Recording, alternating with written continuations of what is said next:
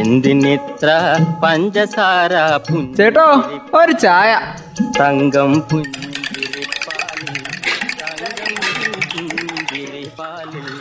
തങ്കം പുഞ്ചിരിപ്പാലിൽ തങ്കം പുഞ്ചിരിപ്പാലിൽ.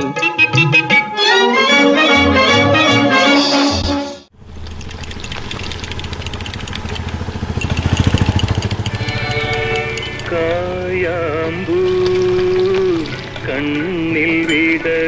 അതെ എല്ലാവരും കേൾക്കാനായി പറയണത് ഇങ്ങനെ കടം തന്ന് ഞാൻ കടത്തിലായി. അതുകൊണ്ടേ എത്രയും വേഗം പറ്റു തീർത്ത് തരണം കേട്ടോ. ഓഹോ എന്റെ പറ്റൊന്ന് നോക്കിയേ എത്രയുണ്ടെന്ന്. എന്നാ പിന്നെ ഇപ്പൊ തന്നെ അങ്ങ് തീർത്തേക്കായിരുന്നു. ഓ അതൊരു പുതിയ കാര്യമാണല്ലോ. പറ്റു തീർക്കൽ അങ്ങനെയുള്ള കാര്യങ്ങളൊക്കെ ചെയ്യാറുണ്ടോ? അങ്ങനെ അങ്ങ് കളിയാക്കല്ലേ?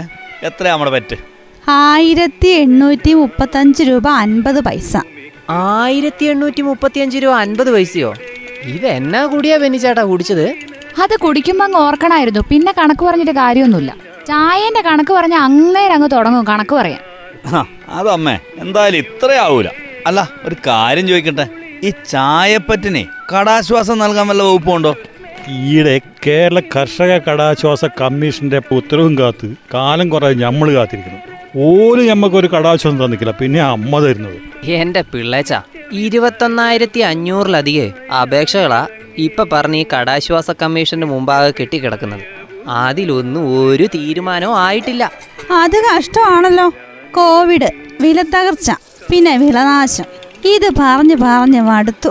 എന്നാ പറയാതിരിക്കാൻ പറ്റുമോ അതും പറ്റില്ല. പറഞ്ഞിട്ട് എന്നാമേ കാര്യം കിട്ടുന്നില്ലല്ലോ. പിന്നെ പറഞ്ഞിട്ടെന്താ?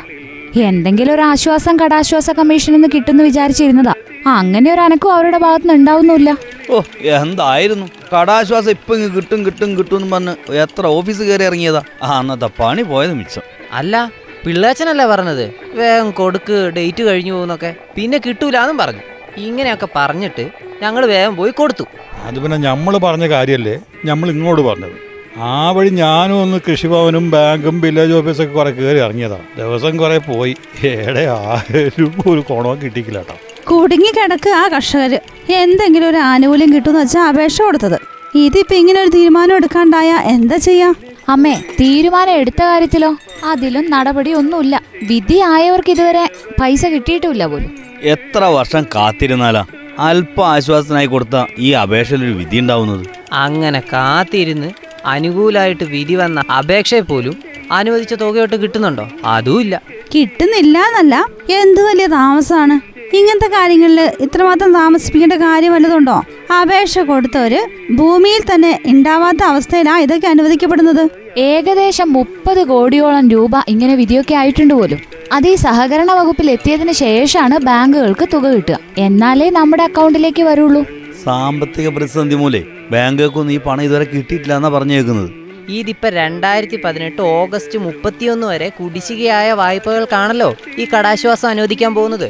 മാത്രമല്ല ഈ കമ്മീഷന് കൊടുത്ത അപേക്ഷയിൽ കുറേ പേര് അപേക്ഷകളുടെ വേണ്ട രേഖകളിലെ പോലും അത് മാറ്റി വെച്ചേക്കുവാണ് ഇപ്പൊ കേൾക്കുന്നത്. ആ അങ്ങനത്തെ കുറെ അപേക്ഷകളുണ്ടെന്നല്ലേ കേൾക്കുന്നത്. അതിന്റെയൊക്കെ സ്ഥിതി എന്താവോ? അമ്മേ പതിനെണ്ണായിരത്തോളം അപേക്ഷകൾ ഇങ്ങനെ മാറ്റി വെച്ചിട്ടുണ്ട്. ഞാൻ വില്ലേജ് ഓഫീസറുടെ സർട്ടിഫിക്കറ്റ് കൃഷി ഓഫീസറുടെ സാക്ഷിപത്രം പിന്നെ റേഷൻ കാർഡിന്റെ പകർപ്പും ബാങ്കിൽ നിന്നുള്ള വായ്പാ വിവരങ്ങളെല്ലാം കൊടുത്തിട്ടുണ്ട്. അതുകൊണ്ട് എന്റെ മാറ്റി വെക്കാൻ സാധ്യതയൊന്നുമില്ല. ഇങ്ങനെ മാറ്റിവെച്ച അപേക്ഷകളുടെ മേലെ തീരുമാനം സർക്കാർ തന്നെ എടുക്കേണ്ടി വരും. ഈ കോവിഡ് സാഹചര്യമാണ് സിറ്റിംഗ് വൈകിയത് എന്നാണ് ഇപ്പൊ പറയുന്നത്. എന്തായാലും പെട്ടെന്നൊരു തീരുമാനം ഇക്കാര്യത്തിൽ ഉണ്ടായേ പറ്റൂ. അല്ലെങ്കിൽ കർഷകന്റെ കാര്യം കടാവും. അക്കാര്യത്തിൽ സംശയമൊന്നും വേണം കർഷകനെ കൈയൊഴിയാതെ നോക്കണം. എങ്കിലേ നാട് പട്ടിണിയാകാതിരിക്കൂ.